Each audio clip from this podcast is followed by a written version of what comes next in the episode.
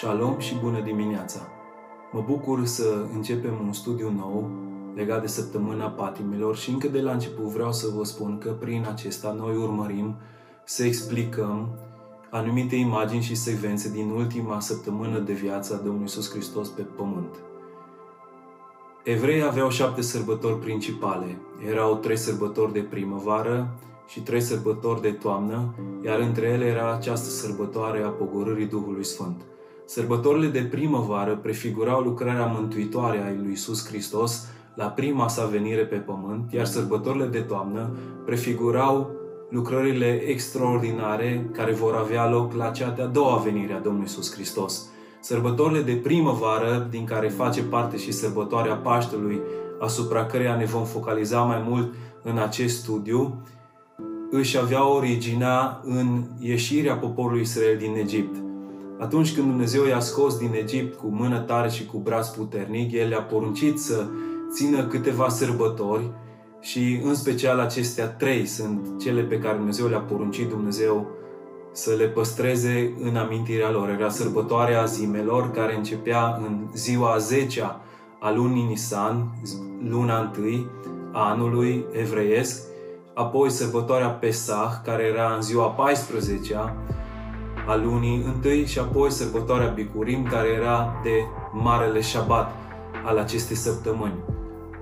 Sărbătoarea zimilor, o să o dezvoltăm mai mult astăzi, avea de-a face cu chemarea tuturor evreilor de a nu avea pâine dospită în casele lor și avea de-a face cu această cercetare a mielului. În ziua 10-a, cuvântul Dumnezeu spune în Exod 12, fiecare familie evreiască să ia un miel de familie pe care să-l cerceteze să fie fără cusur.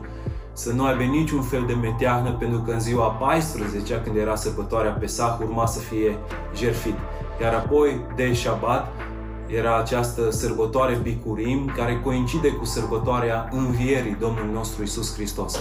Sărbătoarea Azimilor era deosebită din pricina faptului că era această sărbătoare în care trebuia să te cercetezi să fii găsit curat și prefigura această lucrare a mielului care trebuia să fie fără cusur. Atunci când Domnul Iisus Hristos intră în Ierusalim, um, este o mare forfotă și zarvă și multă bucurie, însă să știți că imaginea este imaginea intrării mielului fără cusur să fie jerfit. În aceea zi, Marele Preot trebuia să meargă la Betlem și să aleagă un miel fără cusur, care urma să fie jerfit în ziua 14 și în ziua 10 pe poarta oilor, preotul intra în uh, aclamațiile mulțimilor pentru că oamenii se bucurau pentru că a fost găsit un miel fără cusur care să fie jerfit pentru națiunea Israel. Atunci când Domnul Iisus Hristos intră în Ierusalim, este exact această imagine. S-a găsit mielul care este fără cusur care trebuie jertfit. Era o sărbătoare a cercetării ca să fii găsit fără cusur și simbolul este următorul. Înainte de această sărbătoare, toți evrei trebuiau să facă curățenie de plină în casele lor. Era scris în Exod 12 că fiecare dintre ei trebuie să facă curățenie, să nu fie găsit nici urmă de aluat dospit în casele lor. Dacă se găsea aluat dospit în casele lor, acest lucru era penalizat cu moartea. Aluatul dospit este un simbol al păcatului în Scripturi. De aceea, înainte de aceste sărbători, fiecare dintre ei trebuia să-și curățească casele și mai mult aceasta era doar o imagine simbolică a curățirii lor personale înainte lui Dumnezeu ca să se apropie în sfințenie de sărbători. Gândiți-vă, Biserica Ortodoxă și Biserica Catolică au preluat această idee și înainte de sărbătoarea Paștelui, ortodoxi și catolicii țin post și se curățesc, fac spovedanii și uh, își mărturisesc păcatele înaintea lui Dumnezeu ca să intre în această sărbătoare sfinți și curat. Și cred că acest lucru ar trebui să ne vorbească ceva și fiecăruia dintre noi. Vedeți, noi la cina Domnului luăm uh, cina cu azim și cu vin. Luăm cu azim, deoarece azimile sunt simbolul faptului că nu există păcat în noi din pricina curățirii pe care a adus-o uh, mielul lui Dumnezeu. Domnul Iisus Hristos în acea zi când intră în Ierusalim face un lucru semnificativ. El merge și curățește templul, curățește casa tatălui său. La fel cum toți evrei erau chemați să curățească, să uh, sfințească, dacă vreți să nu găsească niciun fel de aluat dospit în casă lor, simbol al păcatului, Domnul Iisus Hristos merge la templu și curățește templu. Dacă vă aduceți aminte, ia un bici și scoate afară pe vânzător, certându-i cu privire la templul Dumnezeu și spunând că au făcut din acest templu o peșteră de târhar. La ce se referea acest lucru? Pentru că Isus curățește casa Tatălui Său, la fel cum noi trebuie să curățim casele noastre, El curățește casa Tatălui Său. La ce se referă atunci când el spune că, că ei au făcut din casa tatălui său o peșteră de tâlhari. Vedeți, mulți tâlhari erau pe drumul dintre Ierihon și Ierusalim și după ce tâlhăreau, automat fugeau și se ascundeau peșteri și peșteri erau locurile lor de adăpost. Și Iisus vine și spune, din casa tatălui meu voi ați făcut un loc de adăpost pentru tâlhăriile voastre.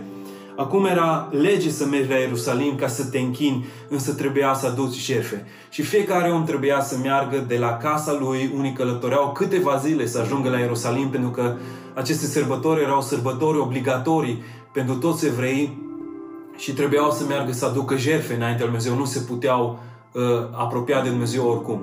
Și atunci când ajungeai la Ierusalim, de cele mai multe ori, jertfa ta nu era fără cusur ei îți cercetau mult prea bine animalul și animalul tău nu era găsit bun. Și atunci trebuia să cumperi un animal de la templu. Oamenii nici nu se mai uh, oboseau să-și mai aducă animalul câteva zile pe drum. Unele animale puteau să moare, să moară din pricina acestor uh, lucruri, așa că mergeau cu bani la templu. Dar nu puteai să plătești cu banii pe care tu aveai pentru că era o singură monedă a templului și întotdeauna rata exchange era foarte mare, așa că se întâmplau afaceri la templu și preoții controlau aceste afaceri. Tu trebuia să mergi acasă și în loc să duci animalul care tu l-ai pregătit, trebuia să cumperi unul de la templu pentru că animalul tău nu era destul de fără cusur.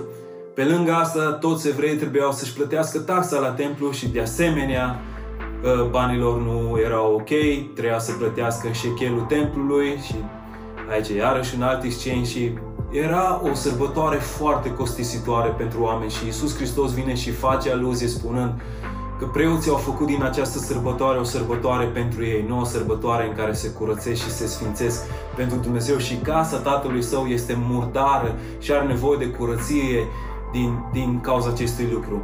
Îndemnul meu pentru fiecare dintre noi, mai ales că mâine intrăm în această sărbătoare, este să căutăm să nu găsim niciun fel de păcat în noi. Frați și surori, este o vreme în care să ne cercetăm profund inimile. Cercetează-ți gândurile, cercetează-ți motivațiile, cercetează-ți inima, cercetează uh, atitudinile pe care tu le ai, cercetează relațiile pe care le ai cu oamenii din jurul tău și dacă găsești păcat în felul în care tu gândești, în felul în care tu vorbești, în felul în care tu trăiești, este timpul să te curățești. Pavel ne dă acest îndemn și cu asta vreau să închei în această zi, chemându-vă pe fiecare dintre voi să vă faceți curat, curat în casa voastră lăuntrică. Pavel spune în 1 Corinteni, capitolul 5, măturați aluatul cel vechi, ca să fiți o plămădeală nouă, cum și sunteți fără aluat. Căci Hristos, Paștele noastre, a fost jerfit. Să prăznuim dar praznicul nu cu un aluat vechi, adică în păcat, nici cu un aluat de răutate și viclenie, ci cu azimile curăției și adevărului. Cu azimile curăției și adevărului. Pavel îi îndeamnă pe cei din Corint să se apropie de această sărbătoare nu cu lucrurile vechi ale păcatului, ci sfințiți, curățiți prin sângele mielului. Aba fost să fim găsiți curați la această sărbătoare. Mă rog pentru toți frații mei și surorile mele în această zi, pune și în noi acest gând, Doamne, de a ne curăți și de a ne sfinți pentru a ne putea apropia de această sărbătoare în curăție și sfințenie. Mă rog să binecuvintezi Tu pe fiecare dintre noi, Doamne, și mă rog ca mintea noastră, trupul nostru, sufletul nostru, gândurile noastre, duhurile noastre să fie curățite prin sângele prețios al mielului, în numele Lui Isus. Amin. Domnul să vă binecuvinteze. Ne auzim luni dimineața. Shalom. Bye.